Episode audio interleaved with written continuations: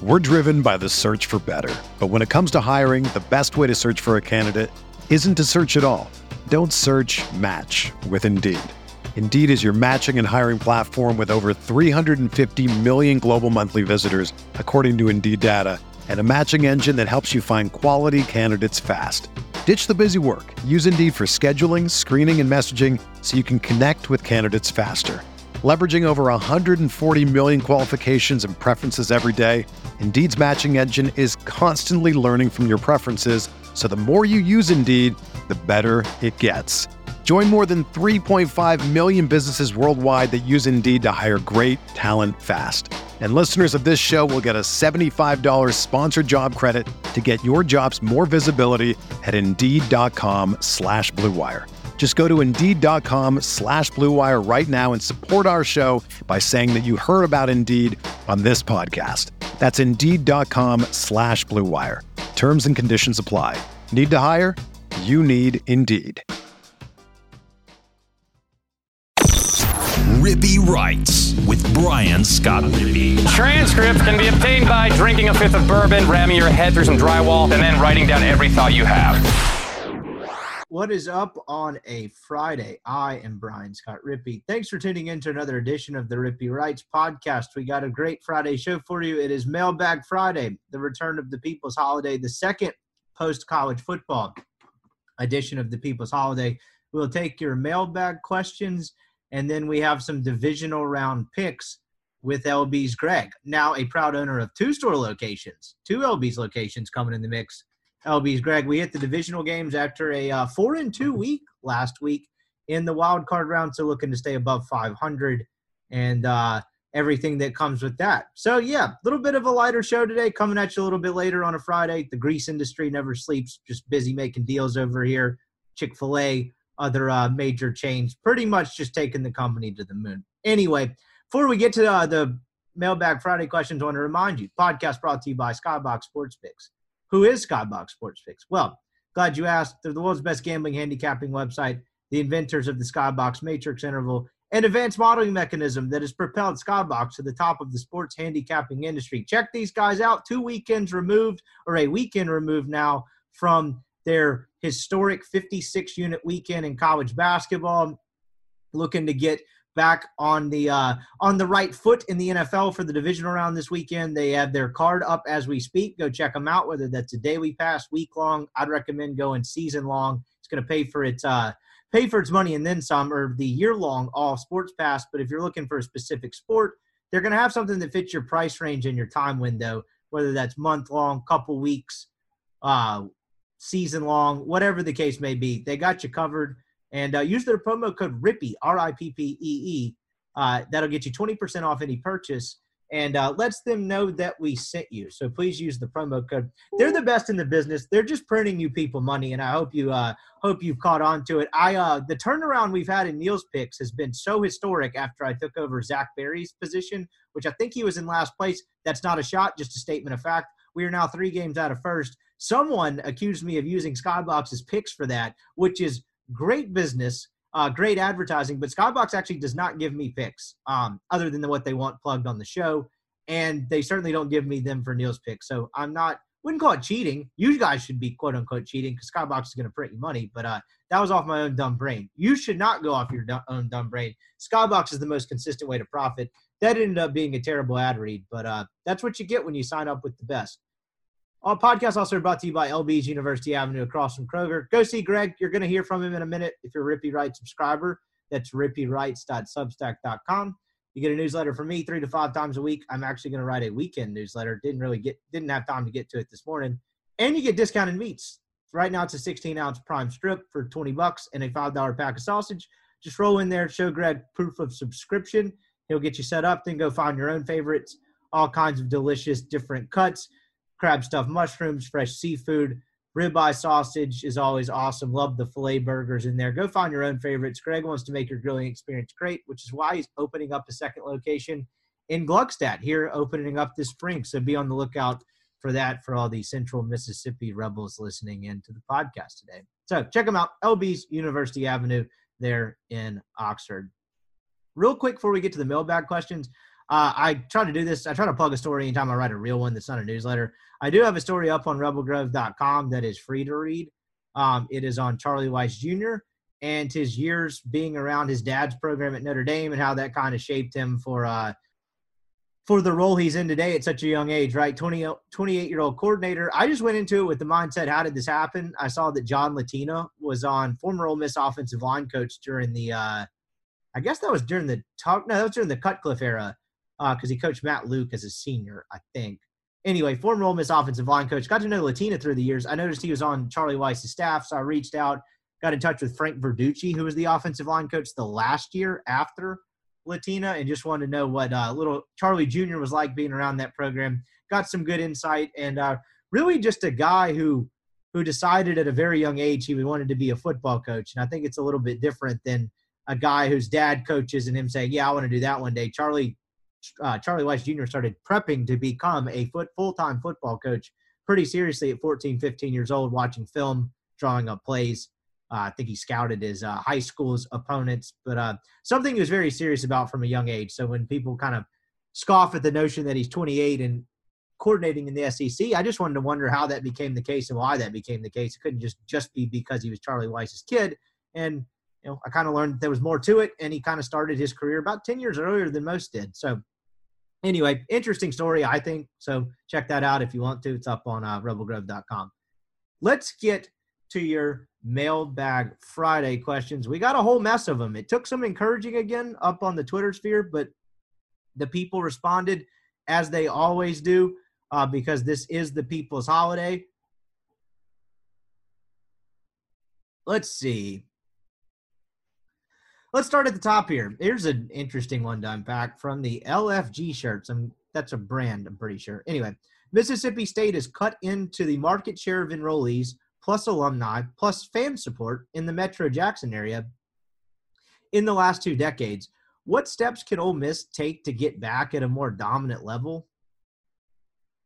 This is a question. If you want like a real answer, it's way over my pay grade. So anything I'm going to tell you is probably going to be flawed, and it might sound stupid. So just for full uh, full transparency there, before I dive too deep in this one, but I don't know when this happened. My parents went to Ole Miss from 86 to 89, somewhere around there, I think.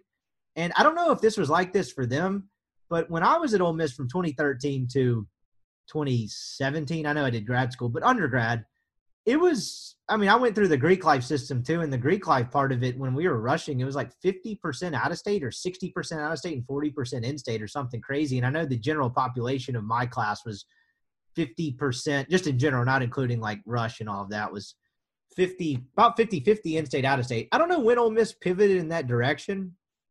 I don't really know why. I'm sure there's plenty of reasons for that, money being at the uh, epicenter of it.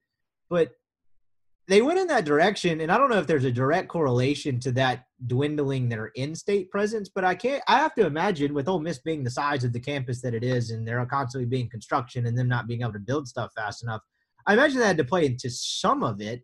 And as a student, I'll be honest with you, this is probably a little bit of a zag from what most people would want to hear or think you're going to hear. I enjoyed some of that aspect. Is the amount of out-of-state students Ole Miss has versus an emphasis on in-state kids probably a little skewed in the wrong direction?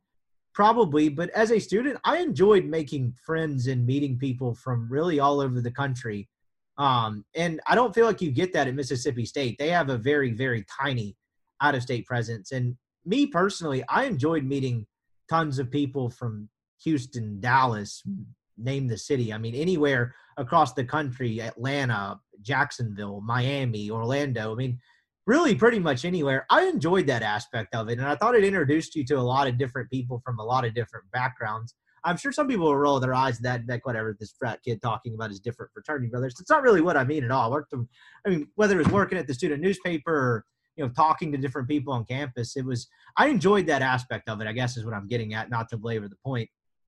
But I understand wanting to have more of an emphasis on in-state kids. But I think some of that is why that has happened. Uh, particularly, I, I know you asked about the Jackson area, but uh, that all has to correlate in some way. I don't know what they do to get that back. I do think they probably need to shift their focus to some degree more towards in-state kids instead of you know letting in any out-of-state kid that couldn't get into Georgia and Texas, but they knew how to write their name. So Ole Miss will take your out of state tuition. I think there probably needs to be some sort of correction to that. I saw some headline. I didn't actually read the news story um, the other day about them changing their scholarship money allocation. I don't really know what that means, but I'm guessing that's in some sort of effort to fix the in-state problem. Um, and I think problem is a proper way to describe it. I know I just zagged and outlined how much I enjoyed going to school with a lot of out-of-state kids, but at the same time, I, I recognize the need for you know to get the best of the best in-state particularly at a place like Ole Miss, where you know you talk about the Mississippi brain drain and kids leaving the state. Well, you know when most of the, a lot of the students are out of state, clearly they're going to go back home. Um, but I don't know what they do to combat it. But I definitely know it's an issue, and it seems like something they're working on. But uh, as far as how you get more kids there, uh, I don't know. Pay them money. Can I don't know NIL deals, illegal uh, inducements. Get Barney Farrar a Jackson office. I don't really know. I don't have a real answer for you. So, dynamite start to the podcast there. And another hard hitting one here is a hot dog a taco, says Paul Mahan. I don't know. We talked about this with Greg later. He apparently saw this question and thought it was hilarious. I never understood the hot dog is a sandwich debate. I was firmly in the camp of uh, who gives a shit, just eat it. I get it's more of like a quirky hipster internet debate type thing. I never really understood it. Um, sure, it can be a taco if you wanted to. It kind of looks like one soft taco, something in the middle, throw some sauce on it. Sure, hot dog taco. There we go. Jackson Dart fan account chiming in here. Would you rather get Dart and Trigg or Daniels and Burton? This is actually a good question. And one at this juncture, I'm probably not completely qualified to give you a well thought out and educated answer, but I'll do my best. My answer, if I were Ole Miss, I mean, coaching, whatever, whatever. Like Ole Miss fans, I think should want Dart and Trigg. That's just my personal opinion. Um, I don't know a ton about the Burton kid. I know he was a highly rated recruit. I kind of looked a little bit into his numbers at Georgia. And in Burton's case, I feel probably a little more strong or favorably toward him than I would someone like JT Daniels. And I'll get to that in a second. But like Burton got on the field his first two years like he was used pretty sparingly. I don't think he had more than four catches in a game this year, and that came in a 62 nothing win over Vanderbilt. But he was at least a factor. He caught two balls in the Clemson game. He caught a pass in the Michigan game. He caught two passes in the national title game. He caught three passes in the SEC championship game.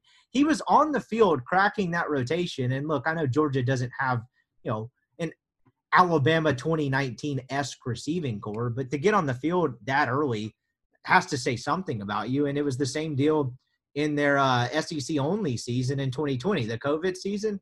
You know, he had a catch against Auburn. It was number seven when they played them. He had two catches against Tennessee, four against Alabama, eight against Mississippi State. Like this kid was a factor in their offense, is what I'm getting at. So I think he's a pretty good player, even though I don't know a ton about him. I know he's a California kid, a little bit smaller in terms of frame for a receiver. So I think he's a good player. But if you're talking about this from the standpoint of like a package thing, JT Daniels, when he was on the uh, in the transfer market a couple years ago, I talked to a couple people, one around USC and one around that covered recruiting in that area, and getting your paycheck. They didn't necessarily say this. I'm putting words in their reason. mouth, but the, basically the gist I gathered from it was JT Daniels left USC because he was going to get beat out. I forget the kid's name. Was it Kedon Slovis? I think is who it was. He's going to get beat out. And then he goes to Georgia and he doesn't start immediately. You had the weird Jamie Newman deal. He plays a couple games, but eventually they end up going with Stetson Bennett, who's a former walk on. And so I guess the question I would pose at this point is other than the fact that JT Daniels was a five star recruit at a football factory, what would lead you to believe he can be a good quarterback at the major college and SEC level? His numbers aren't terrible. I mean, he look he, he completed 68 and 94 passes this year. I think that's you know 72% off the top of my head, but I mean he was only throwing about seven yards an attempt. He wasn't bad in 2020, and I know he had some poor injury luck, so I know this isn't completely fair. But again, at the end of the day, they decided to stick with Stetson Bennett. If he were that big of a game changer, you think they're not benching Stetson Bennett, the kid that had been there for forever, like I mentioned, former walk on. Uh, you know, he plays five, four games in 2020 three and then the bowl game. I think that was injury induced too. But I guess the point being, he wasn't necessarily lighting it up. He had a great game against Mississippi State in late November, if I remember correctly, in 2020. But you know, they're playing against 40 something kids uh, that night for start Mississippi State. So I guess what I'm asking is, that seems like a kid that peaked in high school, and I don't mean to use that as like the derogatory phrase, like you would rail on your buddy, but he hasn't done anything at the college level consistently enough that would lead me to believe that he's going to be a very good college quarterback, particularly at the SEC level. I know he, again, I think it was an injury in 2019 after the Fresno State game, but I just I haven't seen it yet. I haven't seen enough yet. And the fact that he's gotten beaten out at most places and he has a lot of games with multiple interceptions, I just think there's a reason that he left USC. And I think there's a reason that he didn't win the job ultimately at Georgia. I'm not saying he can't be good and he can't be productive anywhere. Maybe the kids just had some shit luck and and and not had the right opportunity. Whereas I don't think that the, that's the case with Dart. And while Dart has a much more limited sample size in college, he's not leaving because he was beaten out somewhere. You know, you had a new coaching staff. You had to change Lincoln Riley, Clay Helton to Lincoln Riley, and Riley likely wanted his guy in there. I mean, talk about the ultimate kind of quarterback messiah, or at least what he's known for in college football. He wants his own guy in there. And so I think that was more the case for Jackson Dart wanting to transfer. So I would rather take my chances with Dart and Trigg with me obviously putting much more weight on the quarterback position than I would JT Daniels and um, Burton. Just really mainly from the quarterback standpoint, I would consider the receiver tight end there, there, there a wash. I don't know if Trigger Burton's better. Flip a coin. But you're definitely putting more weight on the quarterback aspect of it. And so I would certainly want Jackson Dart because he's like a un lesser known commodity from his college sample size but there's less of a history of him leaving a program because he was beaten out by someone better, if that makes sense. So that's kind of what uh, I kind of what I had on that one. But if you wanted to argue that you'd rather have Daniels and Burton, and you're sitting here listening to this thinking I'm an idiot, more power to you. It's close. Like it's, I could hear both sides of it. I would just probably go with Dart and Trigg. And spoiler alert, I think Ole Miss has a better opportunity to land the uh, latter there than the former. I don't think JT Daniels and Burton are coming. I know there was a bit of an erroneous report about Lane Kiffin meeting with one of them. Came from a TV guy. I'm sure he's a nice dude. I'm sure someone told him that. But uh, this goes back to my TV guy theory. I appreciate the job that they do, but they're not around programs every day. They're not exactly locked in and dialed in. So always take it with a grain of salt. And on top of that, at what point during the college transfer process and this whole portal thing have you known for a sitting college coach, not named Jim Harbaugh at an IHOP, that's not the same scenario, to go fly over to an opposing team's campus, advertise that you're there, and go meet up with potential transfers that announced they were transferring two days before? Just not really how it works. So, like, as soon as that report came out, like it was kind of uh, things that'll make you go, hmm, let's use some common sense here. That's not really how the process works. So, I think the questions, I think the the question is moot in some ways I answered it. I'd rather have Dart and Trigg, but I, I don't think Ole Miss is in the market for Daniels and Burton unless something pretty dramatic changes. But that's just my read on it. Again, I could be wrong. Cathead or Tito's? Col- Colby Joseph Wallace chimes in. I'll go with the Mississippi company, Cathead. That honeysuckle vodka is quite good. I don't dislike Tito's by any means. It's pretty solid, but it's just that solid. I'll go Cathead any day of the week. Not a huge liquor guy in general. I mostly stick to beer do enjoy a vodka every now and again, but to call myself a vodka connoisseur would uh would certainly be disingenuous. So I'll go cathead there. Colonel Plebe Pleb chiming in. Internet's a wild place, man. Uh anyway, whoever this account is asks, what happens to five if no Omaha? Uh, I think he's axed. Pretty cut and dry. I think this is about as Omaha or bust a year as you could possibly have. And you know, it's funny because I imagine there's some people listening to that and probably roll their eyes at it and like, yeah, yeah, I've heard that before. And I'm with you there.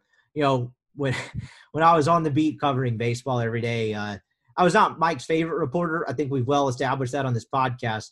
So I viewed him as like the Teflon man. I was like, is this guy ever going to get actually get fired? I mean, he was as good as dead in 2019 in terms of his job status and then the athletic director leaves and they go on a ridiculous run in Hoover and end up one game short of Omaha. So at that point, I was like, man, this guy's never getting canned. So I, I'm, I'm with you. If you're the believe, I'll believe it when I see it crowd. But I think this year's different. I think part of it's the LSU thing. I think part of it is you get to a certain point. At what point do you have to just say, hey, look, you've built a really consistent program, but one in 22 is not enough? I mean, what are you going to leave? Is he going to be going into year 26 looking for his first, for, for his second Omaha appearance? At a certain point, you got to cut it off, cut it off. So I actually believe that to be the case this year. I think it's Omaha or bust. Now, look, is there a world where they end up one game short of Omaha again? And he, he's retained?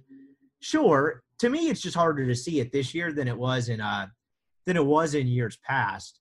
And I think there's a lot of factors for that, some of which I just covered.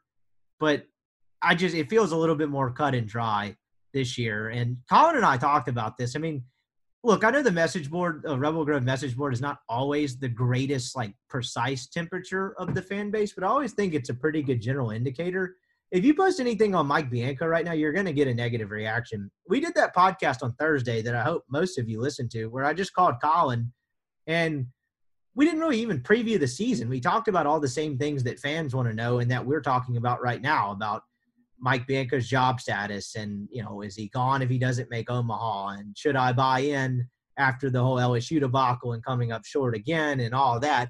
We discussed all that, but because it's a podcast, I didn't put a ton of time in the title and I just put expectations for Ole Miss baseball this year, which I guess some people read as like a generic preview.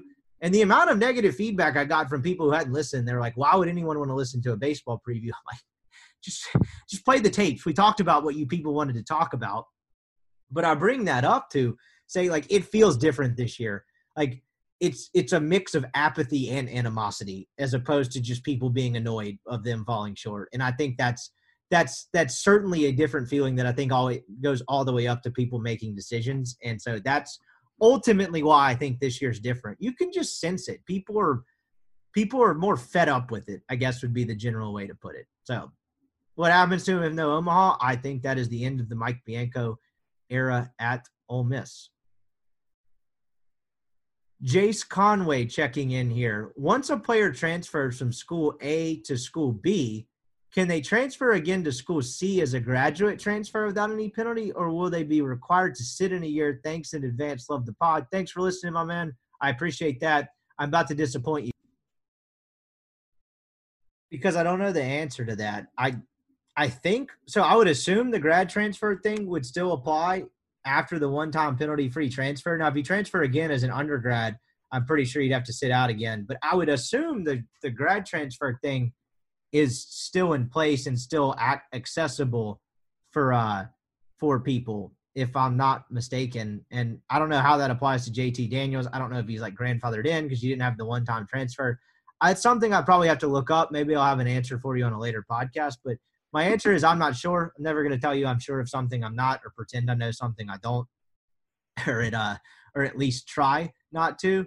Um, so I don't know, but I would assume yes, that would still still be the case uh, as far as that goes. So appreciate the question. Thanks for listening to the pod. Keeping it moving along here on a Friday. Let's see. Are the white helmets going to be in the rotation next year?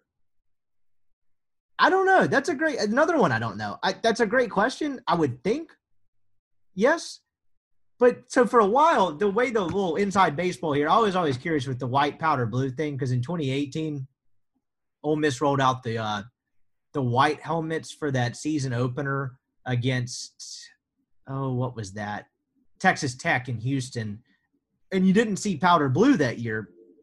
And then in 19, I think they went back to powder blue maybe I can't remember, but they were the same helmet. Ole Miss didn't have two different helmets. They actually painted over them. Um, I got that confirmed from. I mean, I'm not you know breaking the Pentagon papers here, but I actually asked someone that was like involved in the process, and they're like, no, it's the same helmet. I think they're different now. I think they have two different helmets now, and so as far as like the Sugar Bowl white helmet, I don't know if that'll stay in the rotation. Uh, like I get the traditionalists out there. I thought it looked kind of cool. I would keep it in the rotation. The kids love it back to that Matt Luke conversation I had one day. I think I was talking to him after the they announced the white helmet deal. Uh, it was just in passing in the IPF one day. We weren't even like interviewing or anything. And I was like, "What do you think about it? You played here. Like, do you like the change in helmets?" And he's like, "The recruits like it, so I like it." And I was like, "Case in point, case closed." So, um, I would guess they try to keep it in the rotation. I would think they would fork up the money to just you know have three helmets or whatever. But uh, you know, I don't know. I'll confirm with my equipment guy. Let's see, keeping it rolling along here. Robert H. Newton. No, that's not a question. Someone's getting in an argument in my Twitter mentions. That happens a couple times a week. Let's see. Rolling it down. See, I always lose my place, but uh, everyone's here to save me. There we go. Uh, how long until Lane Kiffin is coaching the Dolphins? I guess when he gets done with the Vikings job. So there you go. Thanks for tuning in to Mailbag Friday. Luke Valters checking in. How are we? How is Ole Miss going to look on the mound this year? Starters and bullpen. Will Elko be able to have as great of a year, and will he become the most legendary player to go through our program if he goes? Have a great evening. You too, man. I appreciate you tuning in. Well, let's start with the first part of your question. I would assume pretty educated guess here that Ole Miss's rotation will be Derek Diamond and the two transfers, and that's uh, excuse me, yeah, two transfers. Excuse me, Gaddis uh, from Texas A&M Corpus Christi, which if you listen to the Thursday show, I just made up the fact that they were a JUCO. I'm aware that they're a uh, full-fledged college. I actually had to write a preview on them when I was an intern for D1 baseball one year. It's Just a brain fart there. And then Washburn from uh, Oregon State. I would imagine those are your two starters to start the year. Now, how does Drew McDaniel factor in? Do you try to work Dougherty as a starter? Does some of the younger kids emerge? All fair questions. How healthy is Diamond? I don't know. I would imagine that's how they start the rotation. Just a hint. Wink, wink. Now, outside of that, I think now that's the biggest question with this team for me, and we covered this yesterday, is the frontline starting pitching. You're in a year in the SEC where you don't have – a Jared, you know, you don't have five Jared Poche level guys or five Alex Lange level guys in the conference on Friday nights. Look across the the conference. Do you know who A&M's Friday night starter is? Like, he's probably one of the better ones. Micah Dallas, Peyton Pallette for Arkansas. Uh, just it was announced, hey, for the kid, he's out for the year. Landon Sims is probably the best Friday night guy, most established guy in the SEC right now. Like, do you know who LSU is going to be? Because I don't. Do you know who Auburn's is going to be? I don't. Do you know who Florida's is going to be? Me either. Vanderbilt, look, they're going to have some kid that throws 98 on full scholarship, but you get my point. There's not a lot of established guys. And so that works in Ole Miss's favor in what should be a more offensively strong year. But to me, the biggest question is can this team be good enough on the mound on the weekends? Because I think they could actually be better collectively as a bullpen. You think about the three best arms in the pen last year Taylor Broadway, Brandon Johnson, Jack Dougherty. What did the latter two have in common? no one knew they existed until late April. So you've got them as known commodities now. You get a healthy Max Cioffi. There's going to be some sort of newcomer that contributes. I can promise you that. Um, because Mike's got a couple left-handers too that they seem pretty high on. And then you've got Wes Burton and you know your guys that were kind of fringe guys last year's that are year more experienced. Now, does that mean that they're better necessarily? No, but I think by collect like collectively, even if they don't have kind of the lockdown closer, which what Taylor Broadway did last year over the last month and a half of the season was one, ridiculously unfair, and two, ridiculously impressive. Even if you don't have that kind of at the back end, I think they could be better by committee, to be honest. I think they're deeper. And so that just comes down to the starting pitching because you know they're going to hit. So I think that's what the rotation will bullpen will kind of shape up to be look like. If you maybe guess the closer, I would guess Brandon Johnson, but you know, these things change. So uh, second part of your question: Will Elko have as good of a year when we go down as the most legendary player in Ole Miss history? I don't know about legendary player in Ole Miss history, but if you're talking about uh, uh, like as far as his health goes, look, if he's healthy, he was on pace to have an absurd year last year. I don't think people remember those three weeks before he was injured were I mean, he was hitting as well as anyone in the country. He was really just obliterating SEC pitching. And so look, if he's fully healthy, I, I think I think yes, I think he could have as good a year and better. And look, if he struggles the first three and a half weeks, I wouldn't let that fool you because if you look at his numbers from last year, there was a I mean, we posted a podcast. I remember I was just looking back trying to remember last season. We posted a podcast in March, like first week of March, wondering if Elko was going to finally hit which seems silly given what happened over the next five weeks. So, like, if he starts out slow, it wouldn't stun me. But I think come SEC play, that kid's going to mash SEC pitching. So, yes, I don't see any reason a fully healthy Elko. I mean, he was hitting bombs on one ACL. Now that he can run and such and has, you know, two healthy knees, I think he could be as good or better as he was last year. You know, legendary is a very vague term and can mean a lot of different things. But you know, as far as like fan favorite, I mean, look what he did last year when ACL coming back. That's kind of like that's why some people watch sports, right? I mean, that's what you watch it for these kind of like Titan like superhero stories, and that was every bit of it. And so, in terms of him being remembered fondly, yeah, I think he's got a chance to be up there with really just about anybody. Honestly, I'd put Nikhazy up there as well. So I would say yes. Uh, the answer is yes to both of your questions. Um, so there we go. Keeping it rolling. Got a couple more to get to before we get out of here. Up oh, here we go. Now we're off the rails. Not that we were on the rails earlier when we were breaking down whether a hot dog was a taco, but here's the uh, weekly brain pretzel. Would you rather have the ability to speak any language or be able to talk to animals? I'm gonna go be able to speak any language. That way I can move around the world a little bit better and I could be an asshole to people in multiple languages. That's partially a joke. Um, but I don't really need I don't have a need to talk to animals. I don't know need to know what the elephant at the zoo is doing, you know, pooping in the pond. I don't need to know its thoughts on that. Uh, also, the, these animal attacks are getting more and more frequent. I have this theory that I've been throwing around the office at work that they're out to get us, and I don't really need to be privy to their plans to take back over the earth from humans. So I'm good on not talking to animals. I'd like to be able to speak multiple languages. Uh, it would make me sound more sophisticated. Um, you know, do some international business, do some trading over in the China markets, impress the chicks with that one. So I'm going to say that's uh, the the multiple languages is more useful. I, I'm good on talking to animals. Um, as much as people, I get the aspect of wanting to know what your pet's thinking. Don't get me wrong, but uh, yeah, I'm probably going to go with uh, multiple languages. So appreciate that dynamite, hard hitting question there. I appreciate all mailbag Friday questions. I'm just giving you a hard time. Couple more before we get out of here. I think that was actually the second to last. Last one. Here we go. A great one to end on. Rob Leonard, are you headed over the UK? I've got a Crystal Palace ticket with your name on it if you do. Are you being serious? Because if you are, I will jet over there. I told Weldon we were a big deal in the UK. I just knew it. I could feel it in my bones. It's catching on over there. They're listening to the Rippy Writes podcast for real soccer analysis, not that Roy Kent bullshit they get on TV. We are the number one source for UK football since 1776. Yes, I'm down. If you have a Crystal Palace ticket, I am coming to a game. I was supposed to go to, or I am supposed to go to a wedding in Italy next September. Been a little bit of a sore subject. It's my girlfriend's, uh, her friend, and then I started looking at uh, what the trip was going to cost, and uh, maybe drug my feet a little bit. Also, red-blooded American male here. I don't need to go to Europe. I know what it's like over there. Actually, I'm just kidding. I don't. But in all seriousness, I if you have if you have an EPL ticket, I'm in, buddy. Uh, I might stick Weldon in my suitcase. So positive note to end the uh, mailbag Friday there. If anyone else has any EPL tickets they want to dish out for your favorite soccer podcast, I will jump across the pond for that. No questions asked. I will eat fish and chips. I'll talk in a stupid accent. I'll do anything you want uh, to go to an EPL game. I think that would be pretty awesome. So there we go. I think that was everyone we had. Oh, no. What's the ceiling for Ole Miss football in 2022? Whew.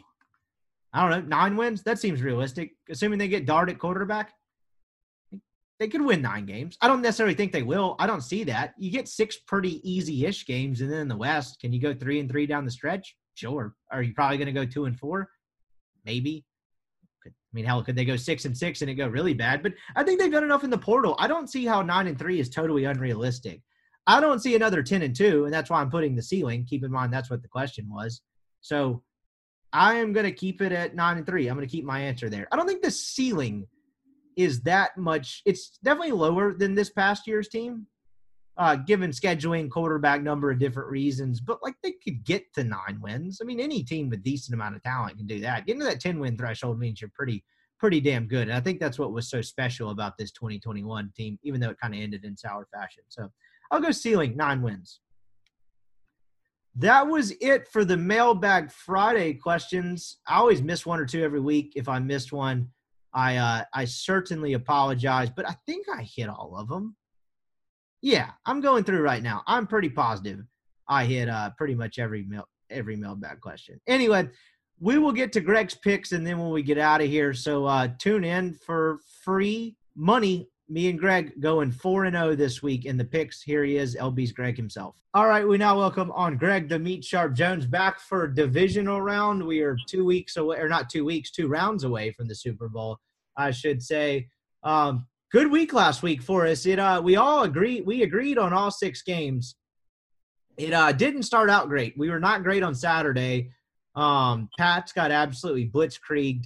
We lost a tough one in terms of like the Vegas math in that Las Vegas Raiders Bengals game. But a three and zero Saturday and a one and zero Sunday for a four and two week. How about that? Yeah, cannot complain about that. Yeah, I mean that uh, Las Las Vegas Raiders game could have gone any either way. So uh, you know that was a really good game, and uh, you know you just got to tip your hat. Um, the Bengals come through on that. Right, that game right was like right in the Vegas zone, right? Like five and a half six points. And it, like you said, the game could have gone either way, but like I think Cincinnati was better and it made sense. But the line in particular could have gone either way. There were like three possessions in the second half where Las Vegas got it like down inside the 20 and they either kicked a field goal or turned it over on downs. Like we could never get that one big touchdown that would have made us cover. But with all that being said, I mean, they had a chance to tie the game late, but I think Cincinnati was the better team, and they just happened to end up on the right side of the cover. For sure.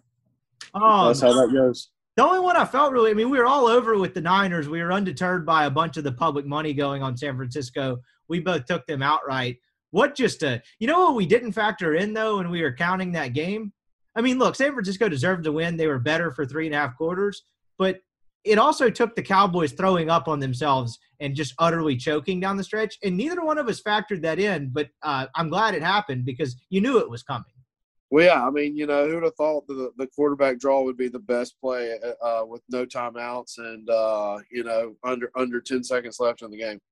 You know, when it comes to like clock management, and I know some of these coaches that struggle with it have clock management guys, but that feels like the one thing that like fans just call coaches like think they're the just dumbest asshole that's ever walked the face of the earth because as fans watching on TV it makes sense to us because that's all like we that's all we have to think about. They're thinking about a million things right? I'm always a little slower to judge on clock management. I think coaches should be better about it. But in that case one thing i noticed from reading all the reaction online when dudes that played in the nfl like multiple go i mean it wasn't hard to find the take. Everyone that either played or coached the NFL basically said 18 seconds is the cutoff to run something inbound or a quarterback draw when you have no timeouts. And the Cowboys did it in 14 seconds and didn't know who to hand the football to. That just seems like gross incompetence. Like I usually try to stay away from just these guys are idiots. But when dudes that played the game are like, yeah, they were four seconds under what is pretty much the consensus cutoff, that seems bad. Yeah, I would think that, you know, kind of the instruction would have been like if you're going to do a quarterback draw, make sure you get to, I don't know, say the 20 yard line and go straight out of bounds. You know, like just uh, try to get as much as you can, but make sure you get out of bounds because, you know, there's only 14 seconds left. So, I mean, like it, it'd been great for the, them to get out of bounds and have like, I don't know, seven, eight seconds left inside the 20. But, you know, I, I just don't see why you can just get tackled there and not try to get out of bounds, stop the clock. Yeah, you're right about that. And then even if you're gonna do it and like push the boundaries, everyone has to be locked in on exactly what's happening and what you need to do and what you're up against. And that clearly wasn't the case because they struggled to get lined up and then they tried to spot the football on their own, which I mean it's pretty basic football if you play quarterback. The the, the umpire has to spot the ball. It's just gross incompetence. But as we mentioned, like it should have never gotten to that point. The Niners were much better. And then honestly, I don't even look. A win's a win's a win. Like I'm never. This stuff's not easy. Uh, just ask. Just ask our bank accounts. But like, I felt pretty confident in both Tampa and Philly. Like that. That almost felt like taking candy from a baby. I know I'm going to regret that statement, but like, if that just felt too easy. I mean, even when the Chiefs got down seven to nothing, what they didn't score on their first five possessions, and then Watt had like the stri- the fumble, scoop, and score. I still, I don't know about you. I don't know where you're watching or what. I still never doubted it for a second. I was like, this thing's still ending 35 10 or something like that. Oh, yeah. like, sure. I, that was I mean, never you know, even when they sucked. And that's and that's the kind of thing about it is on the um, you know those first half bets you know you would think that you would be all over kansas city in the first half but like push comes to shove you know the smarter bet is just to take pittsburgh to where they'll hang in make it a game for at least a quarter and a half, and then you know the second half just be awkward. You know, to where that's what kind of happened. And look, Big Ben gets his last hurrah in the playoffs, and look good for him. Legendary first ballot Hall of Famer quarterback. But I'm not trying to be that guy. Would you not have rather have seen Justin Herbert in the playoffs somewhere? Like, oh yeah, absolutely. We didn't need another. We didn't need another chapter of Big Ben. Sorry, maybe I'm the contrarian. Yeah, I mean, you know, like I said, that'd have been how many teams from the West? Three. Yeah, it would have been three, and I mean, Herbert, outside of Josh Allen and Mahomes, to me, he's like one of the most electrifying quarterbacks in football. Like he, he's unbelievable. I mean, that last yeah, there was that uh, what was that, was that, yeah, there was one play against uh, the Giants this year, and it was just like he threw it on the dime. It was like 50 yards, and it was a perfect like pass. I think that was the Giants. It's unbelievable. And then like I saw that not sports science isn't around anymore. I don't think RIP, but someone did a really detailed breakdown of the last throw in regulation to tie the game as the time expired against uh, the Raiders.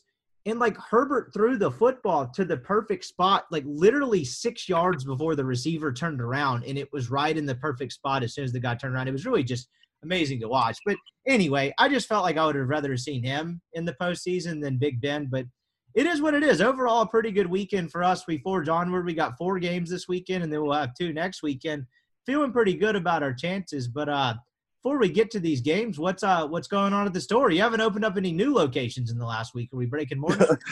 no, I'm actually uh, I'm sitting here looking at the floor plans of the Gluckstadt uh, location right now. So just trying to get that set in stone and trying to get that you know start and build out. So uh, we're doing that, but no, uh, haven't opened up another location, but yeah, just uh, the same old, same old. You know, kids are coming back into town, so we've been getting kind of busy, and uh, the town's kind of k- kicking back up, and then baseball's right around the corner. So yeah, uh, we'll be ginning in Oxford before you know it.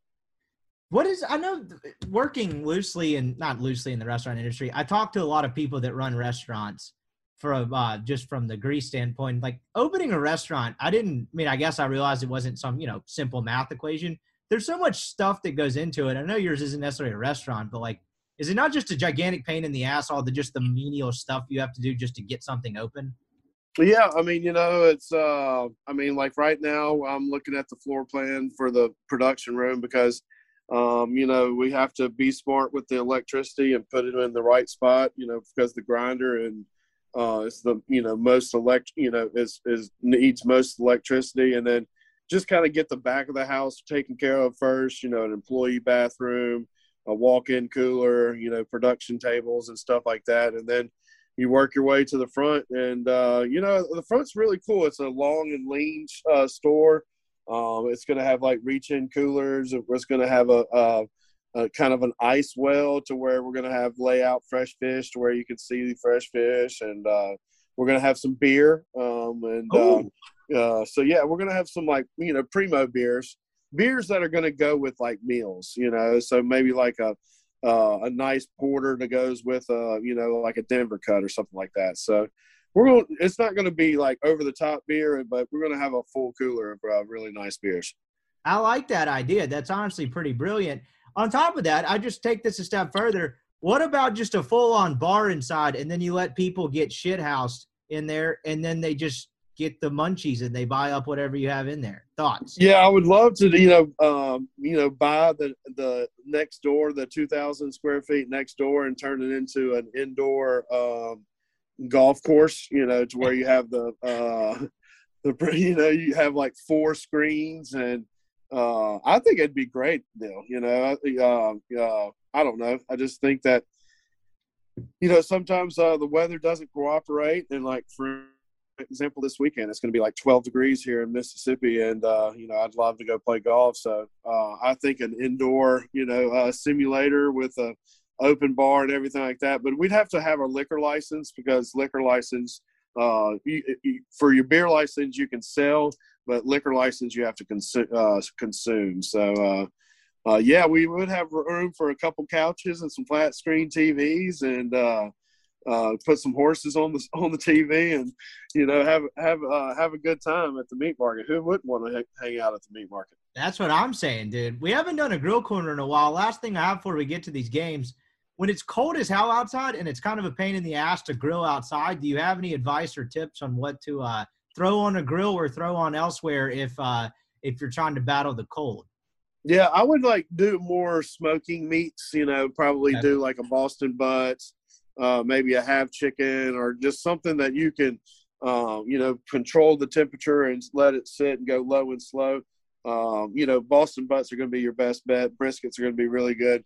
Um, the other, uh, I had a guy come in and he wanted to do a uh, big thick pork chop, and I go, honestly, you know, if you're just going to put it on that top rack of your uh, of your grill and just let it sit there at 250 degrees, you'll only have to go out there and check it one or two times. You know, and it'll be ready. So um, I forgot there there was a question. Was is a hot dog a taco? Is that was, was that a question? Uh, I got a you, uh, mailbag question about that. Yeah. I don't. The, uh, we've gone so far off into the like. I never understood the hot dog. Is it a sandwich debate? I was more on the uh, who cares side. Now it's a. Ta- what are we defining tacos now? What is that about? Yeah, I just thought it was funny uh, that uh, you do get some good question, uh, get get some good questions, but uh, but yeah, it's just um, it, it's it's it's good time, and uh, we I just love that little mail corner. But yeah, we need to do a grill corner. Yeah, we need to get a grill corner going soon. We uh, you know, that's usually like a seasonal thing, right? It's uh, it's always timely to do it when people are out like grilling, but we'll get that rolling during baseball season in particular. Yeah, Mailbag Friday is a mix of sports, random advice, and then just trying to twist my brain into a pretzel. There's certain segments of it, but we appreciate. I, lo- I love how there's always uh, uh, there's always if if five ball doesn't make Omaha, is he fired? You know, it's Pretty much. like I can I can pencil that in every time without someone asking it. I'm just like, no, he's probably not. You know, it's just uh, we've been one we've been one win away from Omaha for the past five years. So I just it's you know it's just hard to get to Omaha. I mean, we I, I we did a I did a baseball preview with Colin on Thursday, and like we talked about the fan apathy and what happens to Mike and the LSU part of it, and pretty much all the stuff that I figured would be on fans' minds going into this year and whether they should buy in again.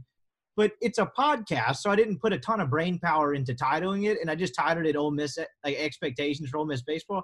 I got more messages about like who would want to listen to a baseball preview at this point? So it's already starting. I'm like, look, just click play. Like, don't read the title. Yeah. Talk about everything you talk about. I Like, mean, you know, uh, uh, it, it would be uh, it would be awesome to have a, a solid basketball season, but you know, Kermit's just going through some tough times with the team, and it just uh, uh, people are just ready for that baseball to get going. yeah, I, I, that's what I said to one guy. I was like, what, what do you want me to talk hoops? Like, what, what are we, like, we're not working with the ton here right now. What we do have is some great, I mean, we got the cheerleading uh, the cheerleading national championship. We could talk about how good our cheerleading program, uh, how the Ole Miss cheerleading program is national championships, and you know that sort of thing. That, uh, yeah, two natties from the women's sports this year. You can't knock that. If you could wager on cheerleading, uh, we might have, we might be cooking with gas there. Uh, for sure. All right. Well, what we do have though, we got some NFL this weekend. Four games. First one up is my Tennessee Titans hosting the Cincinnati Bengals. I don't love the fact I would have rather played the Raiders because I think the Titans would have shredded that defense. But I mean, I kind of figured once the draw played out the way it did, I figured this is who the Titans would draw. And it sounds like Derrick Henry is going to play. I was reading the Titans guy, uh, Paul Kuharsky, who does it independently now, and like he's basically saying you're going to get an answer on thir- on Friday, and then they said he could start, and that was the answer. But I feel like they would have already ruled him out. I think Derrick Henry's going to play in this one. Bengals offense scares me a bit, but I actually kind of like the Titans in this spot here, minus three and a half. But I'll let you go first. Do you have a lean here?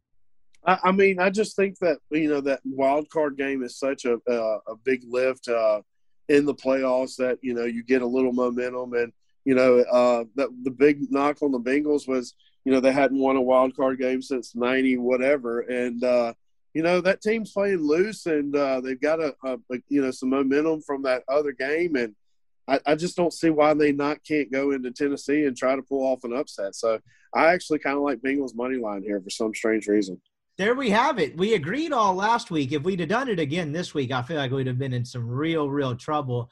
I don't hate that pick at all from the standpoint. I mean, the Titans threw a dud last year in the postseason against uh, Baltimore. Like it wouldn't stun me at all. That's why I was saying I would have rather had the Raiders from just from a Titan standpoint because I don't know that Bengals offense scares me a bit. But it feels like on the timeline and the trajectory for Joe Burrow, like they they snapped the drought this year. Still kind of young. Their defense is pretty good. They run it okay, but they still make some mistakes.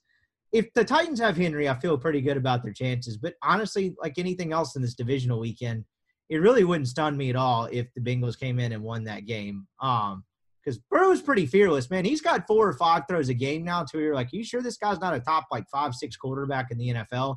Like he he he's certainly not scared of them. I mean, him and his teammate at LSU, Ja'Marr Chase, he turned Ja'Marr Chase is pretty good in his own right into a top five receiver in the NFL as a rookie. Like they're they're uh they will not be shrunken by the moment. I can promise you that. So gonna be a good one to start off, and then the night game. I think could be good. I'm not 100% positive. Um, I have a Neil's pick story after we get to this one, but I'll uh, I'll defer to you first. It is Green Bay and San Francisco in Lambeau. I'm assuming it's going to be pretty cold. I haven't checked the uh, haven't checked the local Doppler radar there in Green Bay, but I feel pretty safe going out on that limb. Green Bay minus five and a half at home. What do you got here? Man, I think uh, I mean you know I'm just that I'm in an underdog kind of mood. I mean I know that Aaron Rodgers has had a wonderful year, and just seems like if Aaron Rodgers goes to the Super Bowl, he he might win the Super Bowl, retire, and you know we'll never hear from him again. But uh, that San Francisco, you know, team's playing really good ball the last couple of weeks, and uh, you know it, it, helps to have that momentum and helps to have that extra five and a half points. So I think a field goal is going to determine this game. So I'd much rather have the points uh, here. So I'm going to take uh, the underdogs. I am with you, and so on Neil's picks this year, I inherited once Zach Berry left Rebel Grove. I inherited basically his team, his standing or whatever and not to pat myself on the back here, I did see one someone on the board accuse me of using Skybox's picks. Uh, spoiler alert: uh, they don't give me picks, and particularly not for like a pick 'em like that. I, I this is all my own dumb brain. I have rallied the troops. We went like 24 and five or something ridiculous in bowl season. I am now three games out of first place with two weeks to go. So we're now. I think I started eight games below 500 against the spread, and I'm now 15 over. So we've hit a real heater these last couple months. But with that said, I picked the Titans. I won't spoil it, but I picked the Niners in this one. And yeah, I think it's going to be a really good game, man. I went five and a half just because, look, I think Green Bay is the best team in the NFL by far this year. Like, if you made me watch, like after the regular season, if you said who would you wager on to win the Super Bowl, I would have wagered on Green Bay, and I would have felt more confident in it than I would have doing that exercise. Really, at any point in the last half decade in the NFL, even with those Chiefs Mahomes teams, because one year you had Brady, and then, I mean, hell, the next year you had Brady on the other side in the NFC. But like, I, they were that far and away the best team in the NFL at times this year. But with that said, they can get kind of weird in the playoffs sometimes. And the name of the game is keeping the football out of Aaron Rodgers' hands. And I can promise you, for the first quarter and a half, I think they're going to do that. Kyle Shanahan and whatever that offensive coordinator is that kind of looks like McLovin is going like they, they're going to be well scripted. The first 10, 15 plays, if it's a drive, drive and a half, is going to be well scripted. I think they go down and get an early score, take up about seven minutes of the clock. Can they do that for the full game? I don't know. But I guess what I'm saying is I feel confident enough in Kyle Shanahan in that running game to play into the Niners' hands for at least a quarter, a quarter and a half, and what can they do with it from there? And I'm with you. I uh I, I, I would rather take the points in a game that I think is going to be close. The one kicker I will give you is – this also screams of it being like a three point game the entire time. And then you get the classic Jimmy G turnover like we got last week that put the Cowboys yeah. back in the game. and that pushes it to like a 10 point game late when it really should have been more than And then they're scrambling at the end trying to convert like third and nines and then fourth and sevens and stuff. Exactly. And, it, that, and if it gets to that point, like if we're down 10 and they've got to go the length of the field with no timeouts in that weather, we're probably toast. But I'm going to take the points. I'm going to go with the Niners here. I just something about that team scares uh, scares me if I were an opponent. Their weakness is at corner, which is not great when you're playing Davante Adams and Aaron Rodgers. I'll probably look like an idiot for it, but I kind of like the Niners here. Yeah, I mean, like I said, I just think that you know taking points and taking the under in these uh, playoff games are you know kind of uh, uh, kind of bread and butter to get in on. I uh so that that's the Saturday games. I know I probably say this every year we've done this podcast on the divisional round, but really just four incredible matchups. The first game we get Sunday, starting at two o'clock Central Time, is um is uh uh it's LA and Tampa. So it's the Rams and the Bucs. It is in Los Angeles. This line stinks to high heaven because they have not not once this week have I seen it go up to a field goal. It has stayed at Tampa minus two and a half the entire time. And I'll go first on this one. I this was pretty much my spoiler alert. I went underdogs the rest of the way in Neil's picks, which required me to go against Aaron Rodgers, Patrick Mahomes, and Tom Brady. And I feel no shame in doing that. In this case, I feel really the dumbest I'll probably feel is going against Tom Brady in the playoffs. But I think the Rams are better. I think their pass rush is better. I think their defense is healthier. I think they're all in on winning this year. I don't love Matthew Stafford. I like him enough, and he's not having to go do this in 12 degree weather, which I think helps as well. The fact that this hasn't gotten to a field goal is really fishy to me. So I'm just going to take the Rams to win this outright. I think they're better. Is this at Tampa Bay or is that at LA? This is in uh this is in Tampa. Oh wow. Um, you know, and uh, the Rams have already beaten the Buccaneers once this year. Uh, oh. they did. They destroyed them in like week three in LA. Um, yeah, I have to agree with you on the Rams. This is this is their year. I mean, it's it's this year or no year. I mean, you know, they've you you said they traded all those you know picks away, so uh, you know they uh they're going all in. So uh, I man, it's just hard to beat Brady at at Tampa Bay, man. So uh, with that being said, uh, I really want to take the Rams just because I feel like uh, it's you know it's this it's their time. But I'll I'll, I'll go with my instincts. I'll go with the Rams with you. I'll, like the Rams. The only the, the thing that decided it for me was they don't have their full complement of receivers, right? Mike Evans is kind of the last man standing, right? They lose Godwin, and then their secondary's beat up too. And like, what do the Rams have in in spades? They have great corners and safeties, and they have ridiculous receivers. I think that's what exposes them. And you know, Brady gets the ball out quick, but good luck doing that with Aaron Donald, Michael Brockers, and that defensive line. I just I think it's a really tough matchup for them. So that's why I feel confident in the Rams uh, there. So we're agreeing on that one. I'm interested to see which way you go in this last one. Probably the game of the weekend. It's Chiefs Bills. It's Josh Allen versus Patrick Mahomes. This is probably round two of about. I mean, shit. I hope it's 12 rounds, but at least six or seven playoff rounds between these two in the AFC over the next decade to come uh, after we got round one last year. Uh, two and a half again. This is another game that has not gotten to a field goal. Excuse me. No, it's down to two. And the Bills are plus 110 money line. Just keep that in mind. It is in Arrowhead. It is Kansas City minus two. Which way you going here? Man, I think it's going to be a really good game. I mean, I know that Buffalo is, uh, you know, gone to Arrowhead and won, won already once this year, and uh, I mean, it's hard to beat a team two times uh, in the same year. Um, uh, you know, you look at Alabama, Georgia. Uh, you, you, just, uh, you know, granted, Alabama, if Alabama and Georgia played ten times, I think Georgia beats them nine out of ten times. But you know, Alabama beat them that one time in the SEC championship, so you got to throw that into into play. But man, I, I just think Buffalo. I just like Buffalo for some strange reason. I just uh, I think they're just a destined a team destined to be, and I just think they pull the win off somehow. I'm with you. I'm going Buffalo as well. I spoiled it earlier by I wrote in, like I said in Neil's picks. I'm I'm going against Aaron Rodgers, Tom Brady, and Patrick Mahomes, and I've somehow duped you into doing this with me. But I thought. I mean, they're reasonable picks. I mean, they, you know, it's not are. like it's not like we don't have a shot. It's not like it's not like we're ten point underdogs and hoping that you know. I mean, the, the, these are legit legit underdogs. Uh, you know, uh, on the road. And the look, the I would say the if you're ranking one worst confidence to most, I would say the diciest is by far the Niners, because it's about even defenses and certainly a huge quarterback mismatch. But with the other two of course, Brady's better than Stafford, but I get a much better and much healthier defense and better weapons with LA. And then in this one, oddly enough, the game featuring Patrick Mahomes, I think this is the like this is the most even quarterback matchup of the weekend. Like Josh Allen is the most electric show in football right now. If you haven't been paying attention, I mean, last week, what is that? A wind chill of like negative four, and he throws twenty-one to twenty-five for five touchdowns. The Bills scored on every single drive they had the football. That has to be the best cold weather game ever he's incredible. And I was kind of low on the Bills because they can't run the ball. It does not matter if that dude's going to run it and he's going to do what he does in, over the uh, through the air. So like, I'm all, I love the Bills in this spot to be honest, because Kansas City's kind of had lulls throughout the year, particularly in games where they kind of stink for a quarter and a half. If they do that on uh, Sunday night, Buffalo's going to bury them.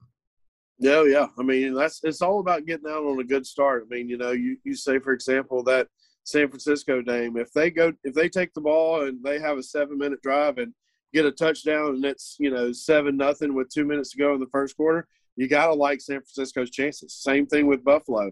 If uh, Mahomes doesn't drive down the field, get two or three big plays to Kelce or uh, or you know Tyreek Hill, uh, it might you know it might be Buffalo's night. I think you're correct, and I think the the start of the game is certainly most important in that San Francisco game because that has to play out a certain way for us to hit it. But the other two, I actually feel pretty confident in. So we're uh, we're on the three underdogs. You're on four underdogs. I'm on three plus the Titans. That's going to wrap up our divisional picks. If we make it through the playoffs over 500, we uh we might start a rival service to Skybox, start handing out winners for uh for a price. That's right. I mean, that's just what we're here. We're giving the people what they need. If you want to hear the actual professionals, go to skyboxsportspicks.com. They just posted their NFL card for the weekend and check them out. They will lead you to profit. We will too. Just uh we're a little more confident, but uh, a little less. Uh, our our method is a little uh, little less certain. But uh, that's going to do it for the divisional weekend. We'll be back before uh, real quick spot before and before the championship games next weekend. But uh, check him out. LB's University Avenue across from Kroger. I appreciate the time, dude, and we will holler at you next week. As always. All right, that is our show. I appreciate you guys making it to the end. I'll remind you one more time go check out that uh, Charlie Weis Jr. story on rebelgrove.com. And while you're at it, become a member of rebelgrove.com if you are not already. The best place for Ole Miss sports information and commentary. I promise you that. Neil and Chase do a fantastic job. Thanks for making it to the end. Hope you're already enjoying your weekend with the cold one in hand somewhere or doing something you enjoy. And thank you for making this podcast a part of it. We will catch you guys on Monday. Whether you're a world class athlete or a podcaster like me, we all understand the importance of mental and physical well being and proper recovery for top notch performance. That's why I'm excited that Unifyd Healing is sponsoring podcasts on the Blue Wire Network. Unifyd Healing is a new and super innovative global network of wellness centers powered by Energy Enhancement System, or EE System. If you haven't heard of the EE System yet, then you'll want to listen up. This technology promotes wellness, deep relaxation, purification, and rejuvenation. Wherever you are across the globe, access to a center is easy and affordable. Interested in experiencing the EE System technology for yourself? Go to unifydhealing.com/bluewire to learn more and find a center near you. That's unified, U-N-I-F-Y-D, healing.com slash bluewire. No material or testimonials on the Unifyd Healing website are intended to be viewed as medical advice or a substitute for professional medical advice, diagnosis, or treatment. Always seek the advice of your physician or other qualified healthcare provider with any questions you may have regarding a medical condition or treatment and before undertaking a new healthcare regimen, including EE system.